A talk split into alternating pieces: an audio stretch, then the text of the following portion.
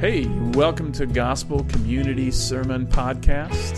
Thanks for listening in. We hope that uh, you enjoy what you hear and that we handle the word faithfully. We'd invite you, if you have any questions or want to attend a service, to visit www.gcctroy.com.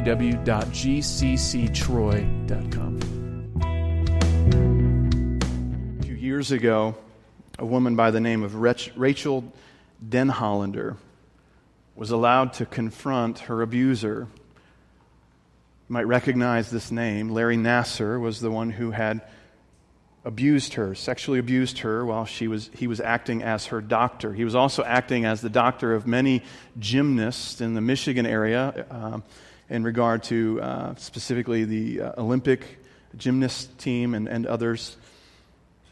And as she's testifying before this judge in, in uh, kind of uh, as they're seeking out justice for Larry Nassar, she asks this question. She says, How much is a girl worth? How much is a girl worth? Of course, in the context, she's asking a very pertinent question. How much were the lives of these little girls worth? were they worth a life sentence? Two life sentences? Nassar was eventually given 175 years for seven counts of sexual assault of minors, plus other things, other sentences that were to be served concurrently, but he will spend the remainder of his life in prison. Was that justice? I'm not saying yes or no, I'm just asking the question. See, today, I want to appeal to you concerning justice. And I've sensed that many of us, if we've kind of uh, sense that the world is increasingly intrigued by the concept of justice. And we've sensed that they do it wrongly and they, they kind of approach it sinfully. We've kind of tended to roll our eyes at the concept of justice, specifically when we bring up the notion of social justice. And we roll our eyes and we become dismissive. I've heard someone make the critique, they're saying, it's hard to imagine any concept of justice that isn't, in some sense, social. But we get to the point, right? The world has great interest in justice, and that's not really what I'm talking about.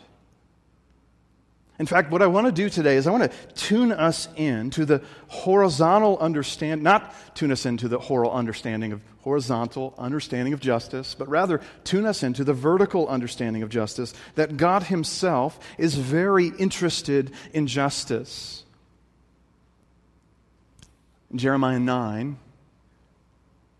God speaks of himself in, in this way. He says, Let not the wise man boast in his wisdom, let not the rich man boast in his riches, let not the strong man boast in his strength, but let him who boasts boast about this, that he understands and knows me, that I am the Lord who exercises loving kindness, justice, and righteousness on the earth. For I delight in these things. God Himself is said to delight in justice, in doing what's righteous on the earth. And so this morning, I'm interested in tuning into the heart of God. If God is interested in justice, we should be too. Today, we'll see the consequences of, of what it means to turn a blind eye to injustice. And we'll see the consequences of, of disinterest and overinterest in justice, the consequences of the two poles of appeasing and avenging. And ultimately, we'll look at the flawless plan that God has for his justice. And so I want to take this thought into our, our text this morning, our kind of overarching big idea. It's on the screen in front of you, it's in your bulletin. Justin, justice often escapes us because sinners tend to respond to sin sinfully. Justice often escapes us because sinners tend to respond to sin sinfully. Have you ever felt like that? Have you ever felt like you look at a situation and it's like justice is, is getting away from us? It's like sand that's just kind of falling between our fingertips. We, we look at the situations in the world, and the more heightened a situation becomes in the media, the less likely we are to find justice. So, sinners respond to sin sinfully. We're going to see this in three phases. In verses 1 through 7, Dinah is defiled and Jacob seeks to appease. In verses 8 through 17, Dinah is detained and Jacob's sons seek to avenge. And then verses 18 through 29, Dinah is delivered, but Jacob's house is divided. Our text this morning is so heavy. These issues press on all of our hearts as we consider what it looks like to do justice. I'm going to ask the Lord just one more time to just bless our time in His text. Would you join with me? Lord, we, we do. We approach your throne. We ask you to, to show us yourself and your desires from our passage this morning. We recognize that our justice is often very slanted, that in our sinfulness we, we fail to carry out justice or we over execute justice. So, Lord, Make straight what's crooked. Allow us to see your heart. I pray this in Jesus' name. Amen. We're going to start in chapter 34, verses 1 through 7. Dinah is defiled, Jacob seeks to appease. Chapter 34, verse 1. Now, Dinah, the daughter of Leah, whom she had borne to Jacob, went out to see the women of the land. And when Jacob, the son of Hamor, the Hivite, the prince of the land, saw her, he seized her and lay with her and humiliated her. And his soul was drawn to Dinah, the daughter of Jacob. He loved the young woman and spoke tenderly to her. And so Shechem spoke to his father Hamor, saying, Get me this girl for my wife. It's pretty clear what's happening here. Dinah goes out to see the women of the land, and as she leaves the safety of her household, she's exposed. Now, let's be clear we're not victim shaming here. It's not to say she's guilty or complicit in Shechem's sin, but she has left the safety of her house, and the text highlights that. What happens is that Dinah is seen by a Canaanite named Shechem. Now, who is this guy? Shechem is a Hivite. He specifically is the son of Hamor, a seemingly wealthy landowner, right? So here's Hamor and his eldest, most respected son, Shechem, and they live in this city, and this family is well respected. They, they are honored. Uh, but Shechem kind of sees Dinah uh, and takes Dinah. Uh, this is a familiar wording in the book of Genesis. If you remember back to Genesis chapter 3, when Eve saw that the fruit was pleasing to the eye and she saw that it was good for food, she took, right? See and then take. In Genesis chapter 6, we see that the sons of God saw that the daughters of men were attractive and they took as their wives any they choose. And so there's this pattern throughout the book of Genesis that we see what we want and we take what we want, and it is kind of in violation of God's righteous standard. And the end of all of this, the text tells us in verse 3 Dinah is humiliated, she is afflicted. Shechem's actions had particular consequences in the soul of Dinah. And if you're here this morning and you've experienced some type of rape or sexual violation, I just want to say right now that we hurt with you. We stand alongside what this passage says at the end of verse 4, or excuse me, at the end of verse 7, that such a thing must not be done. We make no equivocation that any kind of violation of sexual nature is out of bounds. We affirm that the context of marriage is the only place for valid sexual expression, and we recognize that what has happened to you if you've been violated in this way, and what has happened to Dinah is an injustice. But what happens is this ongoing sinfulness in verse 3. Uh, Shechem wants to marry Dinah. Verse 3 says, His soul was drawn to Dinah. It, it harkens back to the language of Genesis chapter 2. A man shall leave his father and mother and be uh, bound or, or united to. In fact, he loves Dinah and speaks tenderly to her. You know, there's another example of this kind of story that happens in 2 Samuel 13, where Amnon, the daughter uh, or the son of David uh, goes and rapes his sister Tamar, David's daughter. And after Amnon rapes his sister, it says in the text in verse 15 of 2 Samuel 13, he hated her with very great hatred. What happens here is the opposite of that. Where Amnon is driven away from this woman that he has violated, Shechem is drawn to Dinah. But yet something strange is happening here in verse 4. Look at what he says. So Shechem spoke to, to his father Hamor, saying, Get me this girl for my wife. Even though he's speaking tenderly to Dinah, when he speaks in her absence, he belittles her. He speaks beneath her. Notice there's no apology from Shechem or from Hamor. There's no owning of wrong.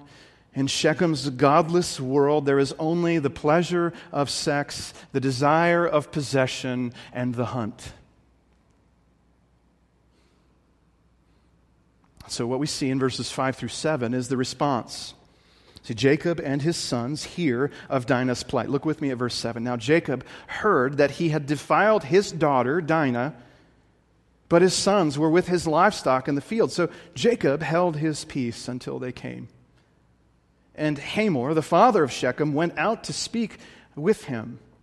And the sons of Jacob had come in from the field as soon as they heard it, and the men were indignant and very angry because he had done an outrageous thing in Israel by lying with the daughter of Jacob, for such a thing must not be done. See, what happens here is Jacob has his own kind of response. And what verse 5 tells us is that he holds his peace. Jacob is given the news of Dinah's defilement, of Dinah being wrong, but he chooses to say nothing. Later, we get a bit of perspective on this. If we were to fast forward down to verse 30, Jacob critiques his sons and the justice that they bring that Jesse read about this morning. And he says this You have brought trouble on me by making me stink to the inhabitants of the land, the Canaanites and the Perizzites. You've made me stink. You've made me a stench to the nations. As he sits silently about his daughter's suffering. But Jacob's sons stand in contrast to this. In verse 6 and 7, we see that they come back. And what's described about them in verse 7, they tells us that they were indignant and very angry. We don't know whether they heard the news and chose to come back or they were coming back and heard the news, but they are now home and angered at this wrong done to their sister.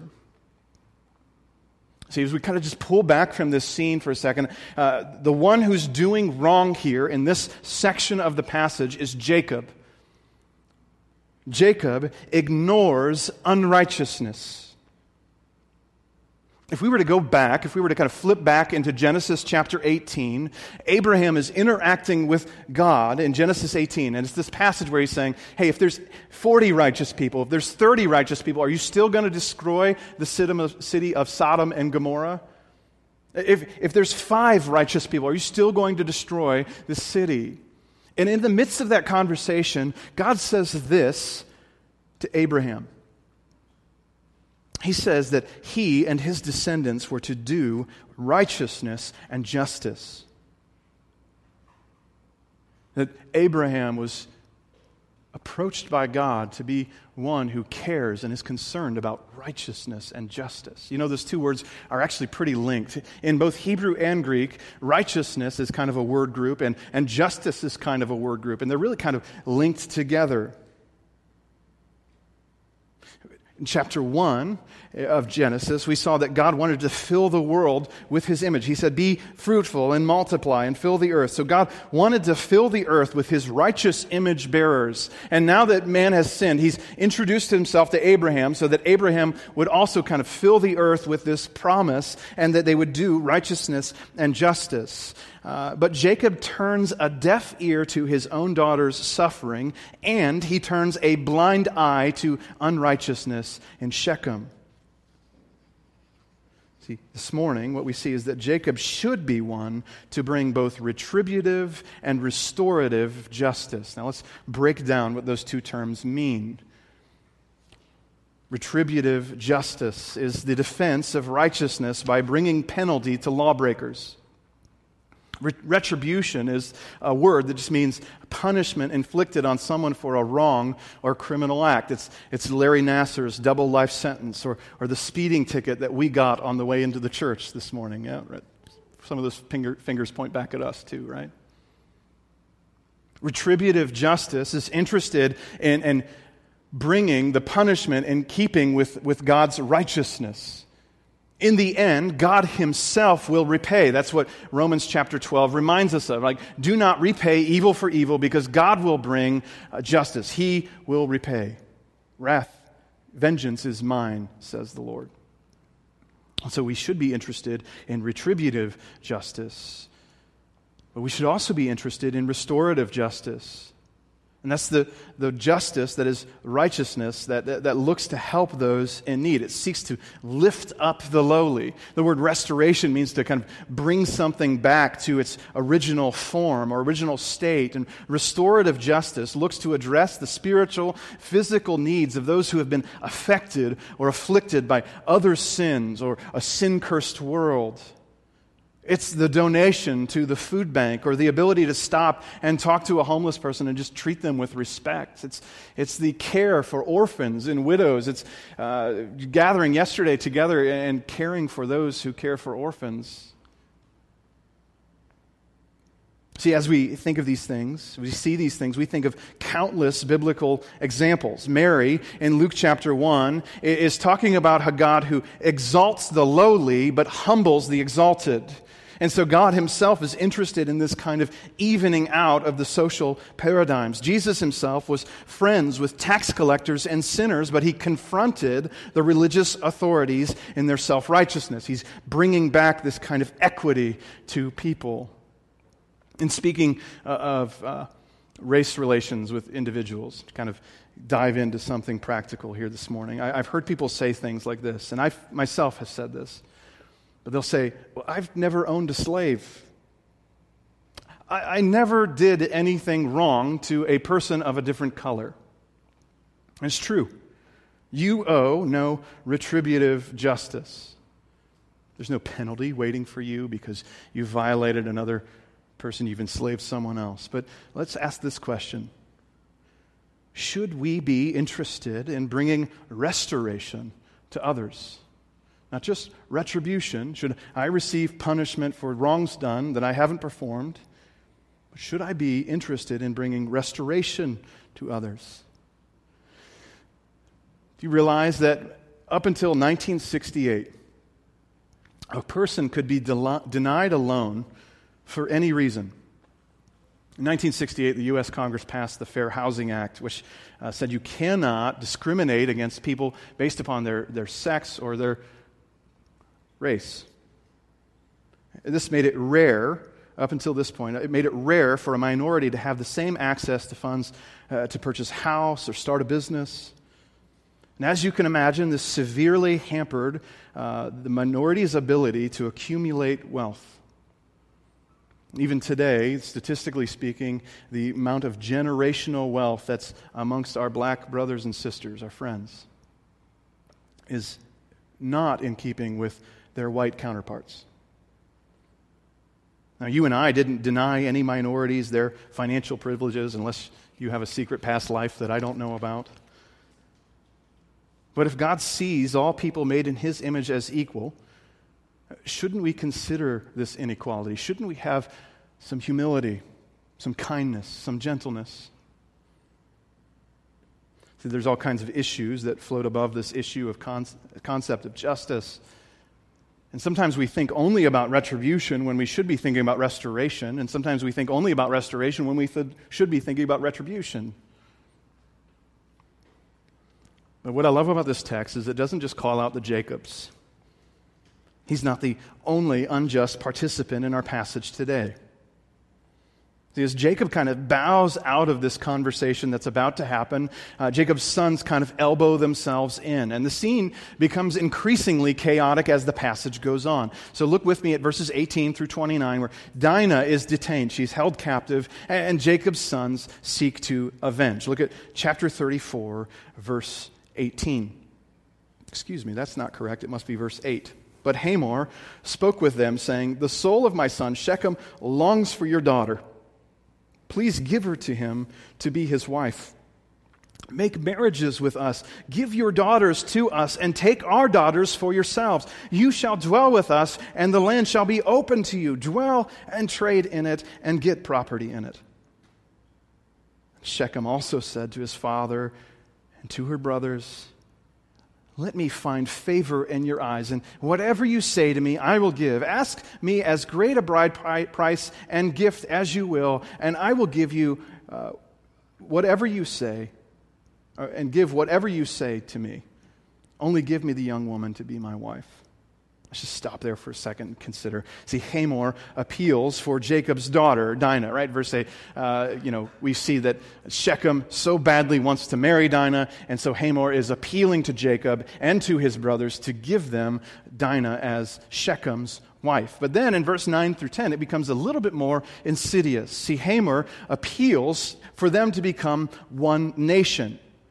Hamor doesn't just seek to ask to be in laws with Jacob, but also to blend their two peoples. Now, we recognize that throughout Genesis, this has been an issue. Remember, Abraham sent his servant in Genesis 24 to go get a wife for his son Isaac, but he doesn't want to do it amongst the Canaanites. He wants him to go back to Paddan Aram to find a wife for him. And then when, when Jacob receives the blessing from Isaac, Isaac sends him back to Paddan Aram to get a wife from amongst uh, their people rather than from the Canaanites. And so this has been an issue throughout the text of Genesis. And Hamor kind of just uh, steps right into this generationally held value, and he doesn't even realize it.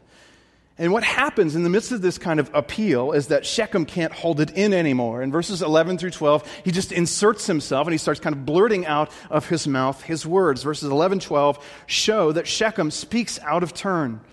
This interruption shows us the true heart of, of Shechem. What he's interested in is the bride price. It's interesting that last week we saw Jacob wanted to buy off his brother uh, from all the wrongs that he's performed against him. Well, here Shechem is trying to do the same thing with Jacob and Jacob's sons.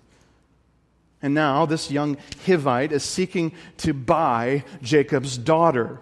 It makes verse 31 a valid critique that is, is our sister to be considered a prostitute? Because this is entirely transactional in Shechem's mind.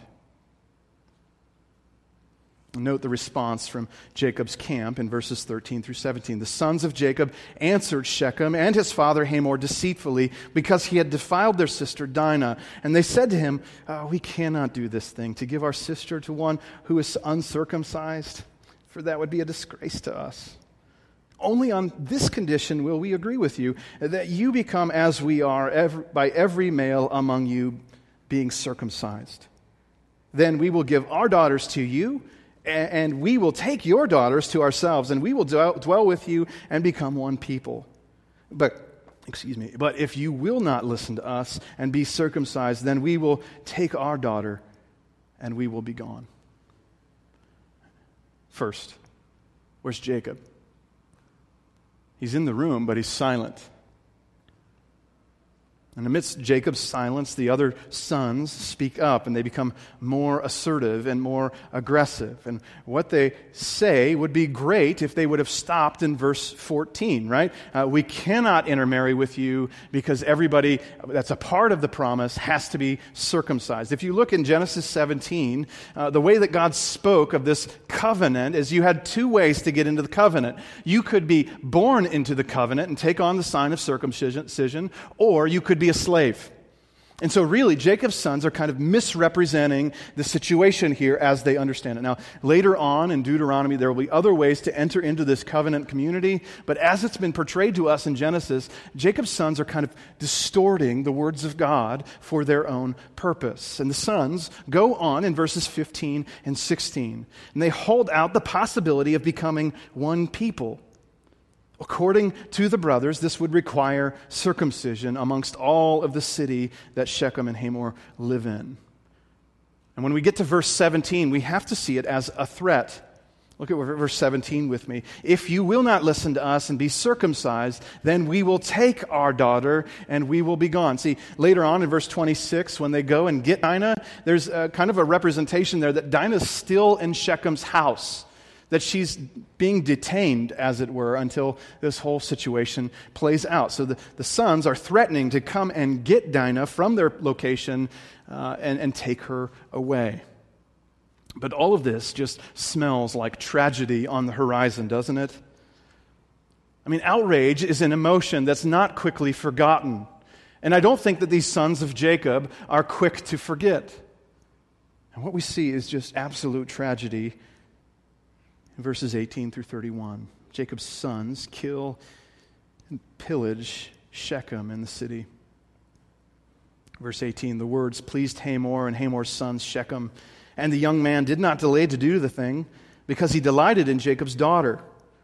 Now he was the most honored of all his father's house. So Hamor and his son Shechem came to the gate of their city and spoke to the men of their city, saying, These men are at peace with us. Let them dwell in the land and trade in it, for behold, the land is large enough for them.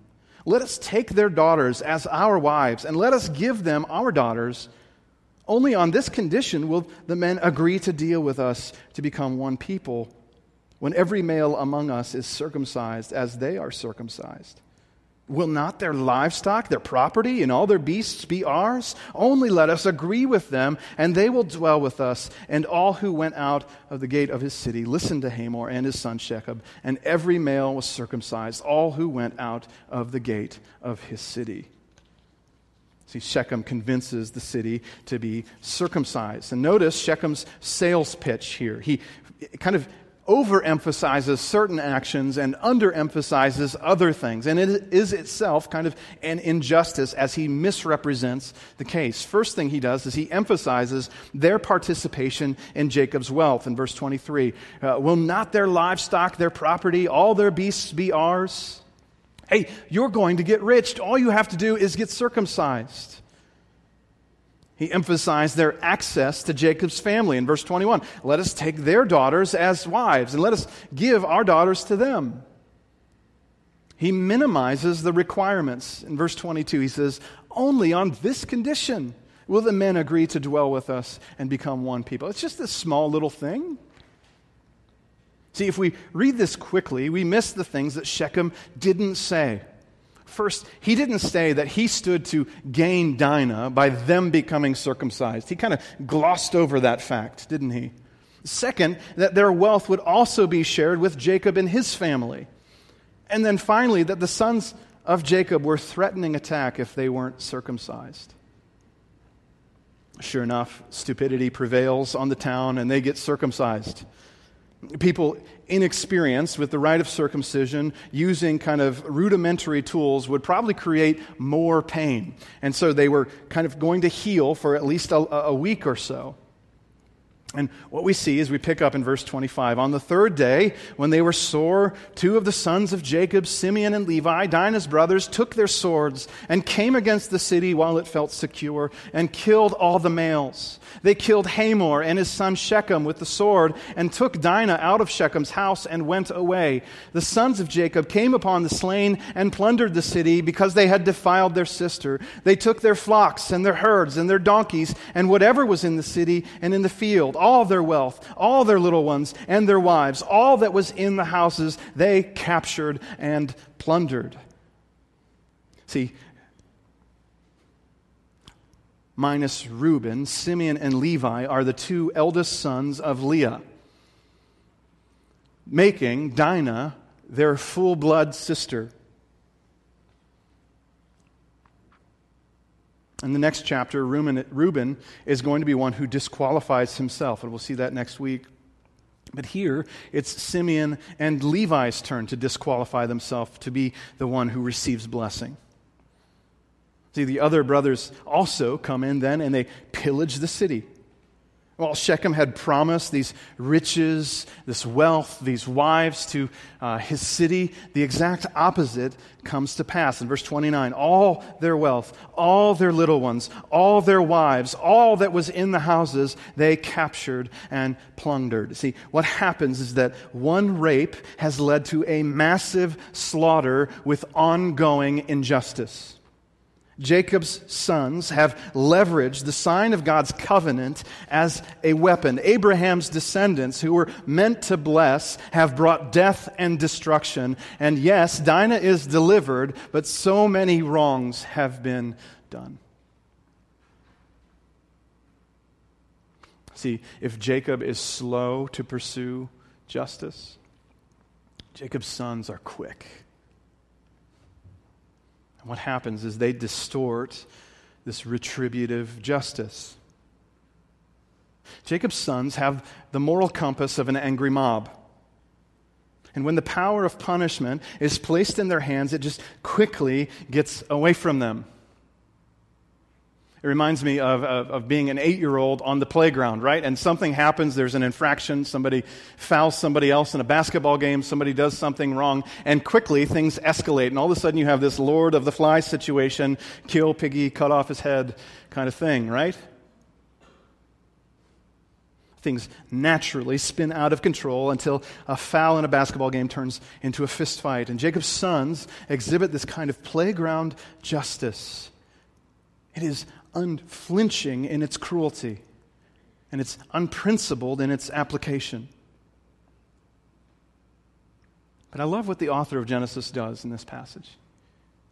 He invites us to consider the chaos in verses 30 and 31. I think this is kind of a, a tipping point, a reach, uh, a climax of the passage where we are meant to feel the tension of what is happening here. Then Jacob said to Simeon and Levi, You have brought trouble on me by making me stink to the inhabitants of the land, the Canaanites and the Perizzites. Listen to this. My numbers are few. And if they gather themselves against me and attack me, I shall be destroyed, both I and my household. Now, the second poll, verse 31. But they said, Should he treat our sister like a prostitute?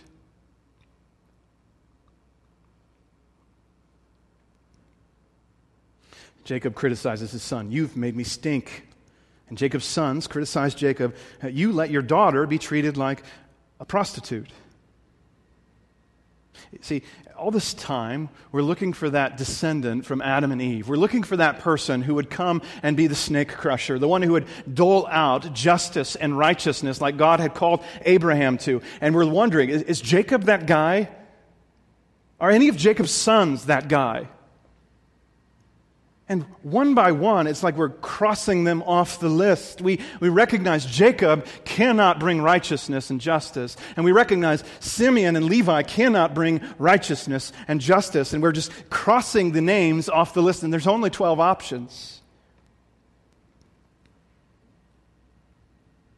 See, if someone from Abraham's line is to do righteousness and justice, it would seem that these candidates aren't fit for the job. Genesis 34 and 35 are going to lay out in front of us why Jacob's sons aren't allowed to bear the blessing. Is there any candidate to rule this nation well? See, we can leave chapter 34 in despair, can't we? We can say, humankind, when they're left to themselves, and they want to do justice, they want to do right, they want to bring about retribution for wrongdoers, and they want to restore those who have been violated, they, they just kind of falls through their hands. But I want to find hope this morning. As we kind of pull back from Genesis 34, I want to find hope and see that God does justice best. And that we do have a God who brings about justice on the earth. Let's just start here. People don't do justice well. Can we just acknowledge that? We don't do justice well. No matter what style of government, whether it's uh, communism or capitalist or, or uh, you know, sovereign states or democratic states or whatever else it might be, people tend to, to execute justice poorly. We tend to over apply and under apply justice based upon our program. This is what we see here, right? In regard to justice, Jacob is apathetic and his sons are overzealous. Derek Kidner describes this passage in this way. He says, These responses are too perennial, two, the number two, two perennial but sterile reactions to evil. That is, they do nothing to stop evil from happening. You might be here this morning, you might just object. And you say, This is why, why God gave us His law. God created standards and systems of punishment. And to some degree, you're right law has this kind of formative effect even on unbelieving people. That's why we still have a Judeo Christian ethic largely at work in our midst. But the law wasn't meant to make people righteous. Romans 3 is clear about this. It says, By works of the law, no flesh will be justified. Uh, you can't become righteous by doing works of the law. And Romans 3 goes on, it says, Since through the law comes knowledge of sin. See, the purpose of the law, according to Galatians, was to lead us to a knowledge of Christ. In our rebellious, law breaking sinfulness, God exposed the nature of our hearts to show us that we had sin. And, and in our sinfulness, the Spirit leads us to trust in the law keeper, Jesus, for forgiveness of sins. But what you and I tend to do, even after we're redeemed in Christ, is that we tend to keep the law unlawfully. We apply the law to others in a slanted, measured way. We're reminded this morning of uh, some of the New Testament. When you put the law into the hands of sinners, what you get is Pharisees and Sadducees. Parents know how hard it is to make just decisions, right? Timmy and Susie come to you because Susie called him a name he's asked her not to use. But Susie only uses that name when Timmy won't play with her like he said he would.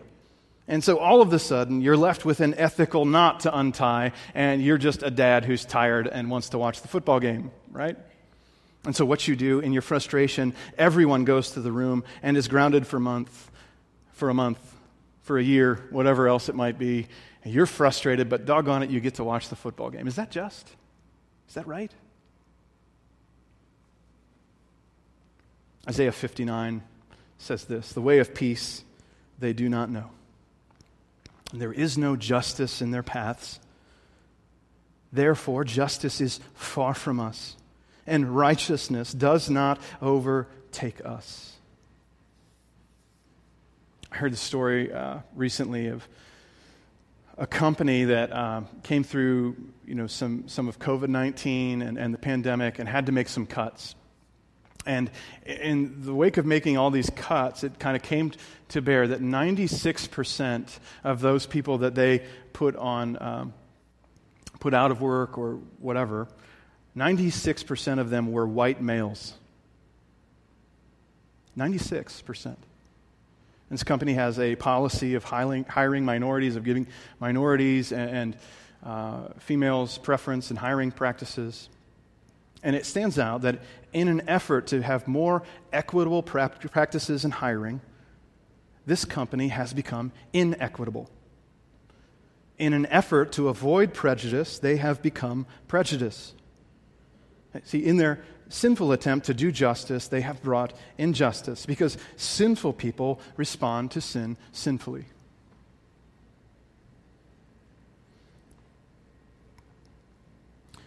With that in, in mind this morning that I want to turn our attention to something else.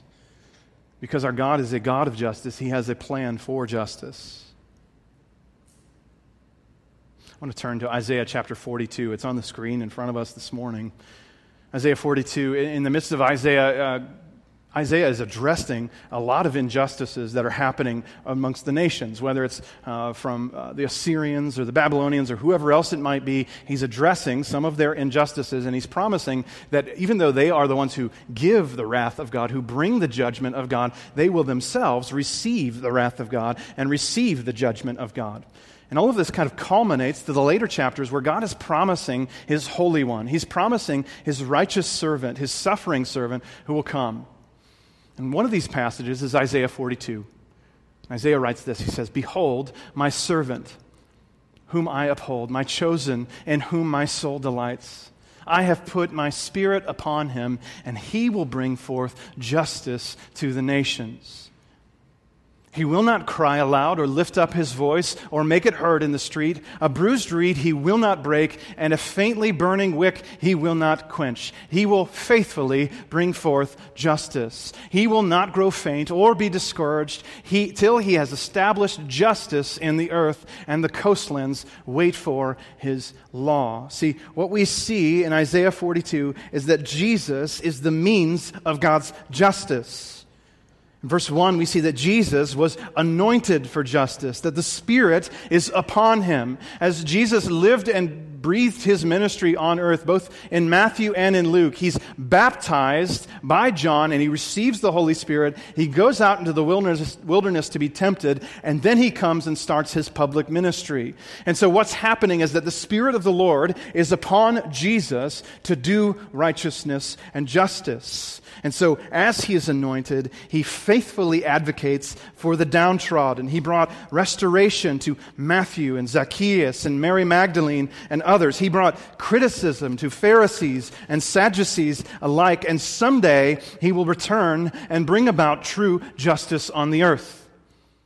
But it's not just that he's the anointed one for justice, Jesus is gentle for justice in verses 2 and 3. He is not self exalting. Look at verse 2. He will not cry aloud, he will not exalt his voice. Verse 3 A bruised reed he will not break faintly burning wick, wick, he will not quench. He will faithfully bring forth justice. He's not going to be self exalting. Rather, in humility, he will be considerate of the fragile. Jesus will approach the Dinahs of the world. Jesus will acknowledge their hurt and their pain. He will not break the bruised reed. He will not snuff out the smoldering wick. We see this throughout the scriptures. Matthew 11, Jesus tells us that he's gentle and lowly. Jesus deals with us with gentleness. You know what gentleness is? It's that idea of power under control. My son and I, we throw the ball in the basement. And luckily, it's just this little light Nerf thing because dude has no gentleness whatsoever. It's like bouncing off my head. He's just chucking it at me, right? Gentleness is this idea that we deal with soft things, not out of lack of power, but gently. Lowly. He's not self exalting. Deuteronomy 22 and other places in the Old Testament says that He, God, executes justice for the fatherless and the widow and, and loves the sojourner, giving him food and clothing. So Jesus is gentle in justice. Finally, Jesus is the earth's hope for justice in verse 4. Go back to that slide there, Owen. He will not grow faint or be discouraged till he has established justice in the earth. The coastlands wait for his law. What's that about? That's the Gentiles. The Gentiles are waiting for the kingdom of God to be fully and finally established so that the law might rule over them with equity. See, God has a plan for justice, and it's centered in the person of Jesus Christ. So, Jesus is the means of God's justice. The gospel is the message of God's justice. Jesus is the means. The message is, is about how we talk to other people about God's justice. And first and foremost, we see God's justice clearly in the cross. 2 Corinthians chapter 5 For our sake he made Jesus to be sin who knew no sin. God has placed his retributive justice upon the person of Christ so that all who believe upon Jesus Christ will have their sins forgiven as the penalty has been paid by the sovereign Son of God. Your penalty and my penalty for our sins have been laid on the shoulders of Jesus Christ, and God has poured out his wrath upon his only, only Son so that you and I would not receive that wrath. God's justice, first phase. Second phase is that God gives us the restoration of Jesus' righteousness. That verse, 2 Corinthians 5, so that in Jesus we might become the righteousness of God. That God actually exalts us by giving us righteousness through Christ. This is God's justice. This is God satisfying his wrath and bringing about the exaltation of sinners, God exercising his justice. And so Jesus is the means, the gospel is the message, and the church is the messenger. Again, in 2 Corinthians 5, verse 17, we are ambassadors, as though God's making his appeal through us. See, all of this kind of speaks to us this morning. No matter how we think about justice or social justice or whatever else that's floating around today, we should be concerned with justice. As the people of God, we should be concerned with this principle called justice. See, I'm concerned this morning about the way we speak about justice. We've acknowledged that the world has hijacked this term, justice. And they've sought to restore justice in unjust ways. They've responded to the sins of society sinfully. But I'm concerned this morning about the response amongst, amongst my friends, amongst myself, amongst evangelicals at large, that we've already conceded defeat, that we've handed over something that's near and dear to God's heart to the, the powers that be, as it were that we no longer advocate for righteous practices, and when we hear the term social justice, we roll our eyes and we scoff. We perceive that the issues of race and, race and sexual mispractice, those are liberal issues, and so we back off. Yes, we advocate for the unborn like we should. By the way, today is Sanctity of Life Sunday. We recognize the wrongs of abortion. We, we see that as heinous. If you're here with us and you've experienced an abortion, we know that there is forgiveness available. We advocate for the unborn, but we ignore the plight of the poor, the immigrant, the sexually abused, the trafficked, the drug addicted, the orphan, the widow. Largely, we embrace a narrative that, that says that such people have earned their own heartache because of their malpractice, their lack of skill at life, that they have earned their difficulties. And meanwhile, ignore how many times we should have earned our own difficulties.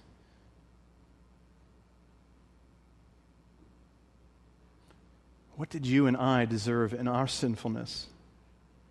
And yet, what have we received in Christ?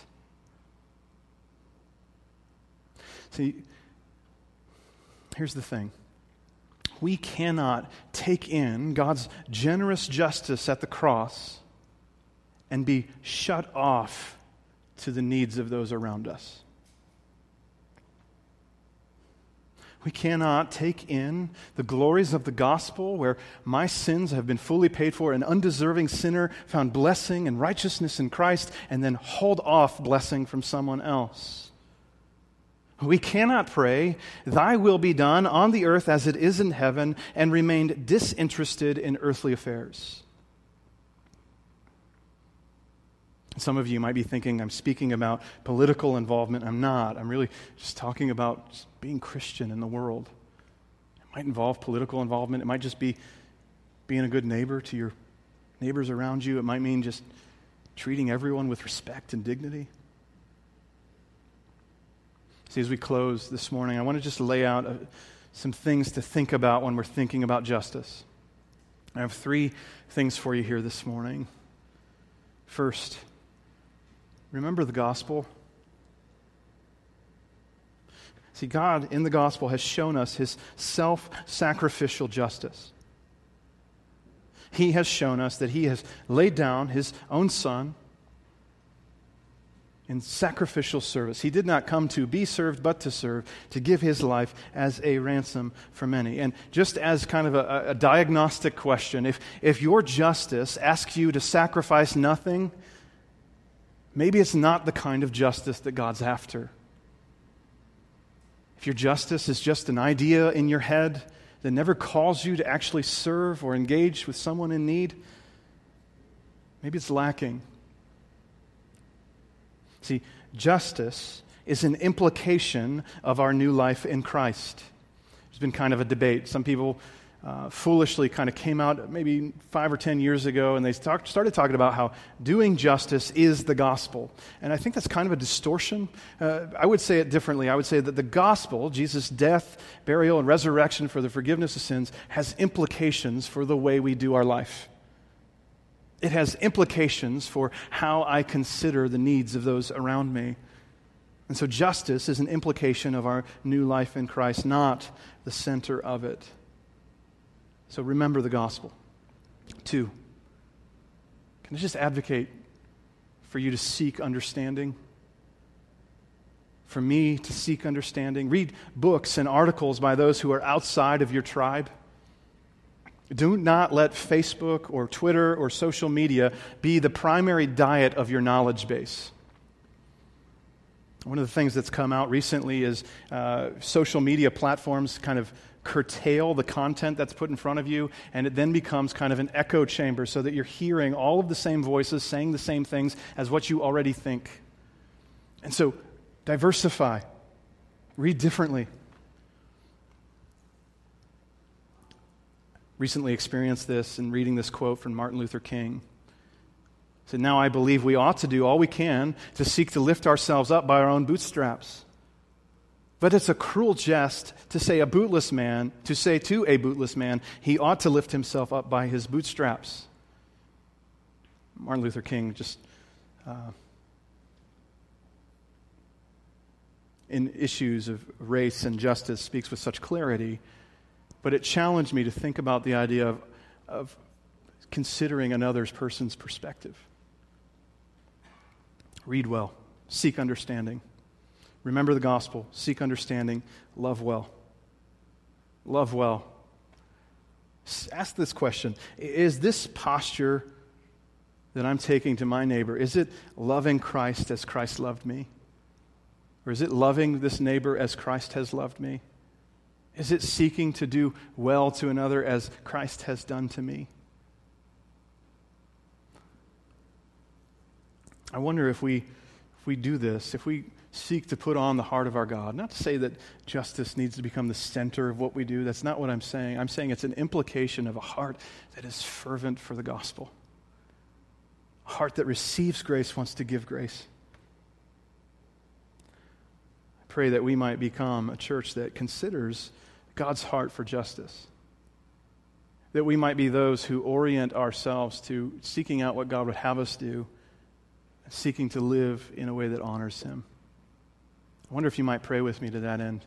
Now, Lord, we ask that you would honor your name, that you would bring about justice in our midst. Not that we would forsake the, the doctrine that you've called us to, not that we would leave behind a fervency for the gospel or for evangelism or for community as a church, but rather that we would, as you have, lovingly extend ourselves to those outside of us. To seek to lift up those who are downtrodden, to seek uh, to help those who are in need. Lord, we wait for your justice to be brought to the earth. And we ask, Father, that you would exalt your name in it. I pray this in Jesus' name. Amen.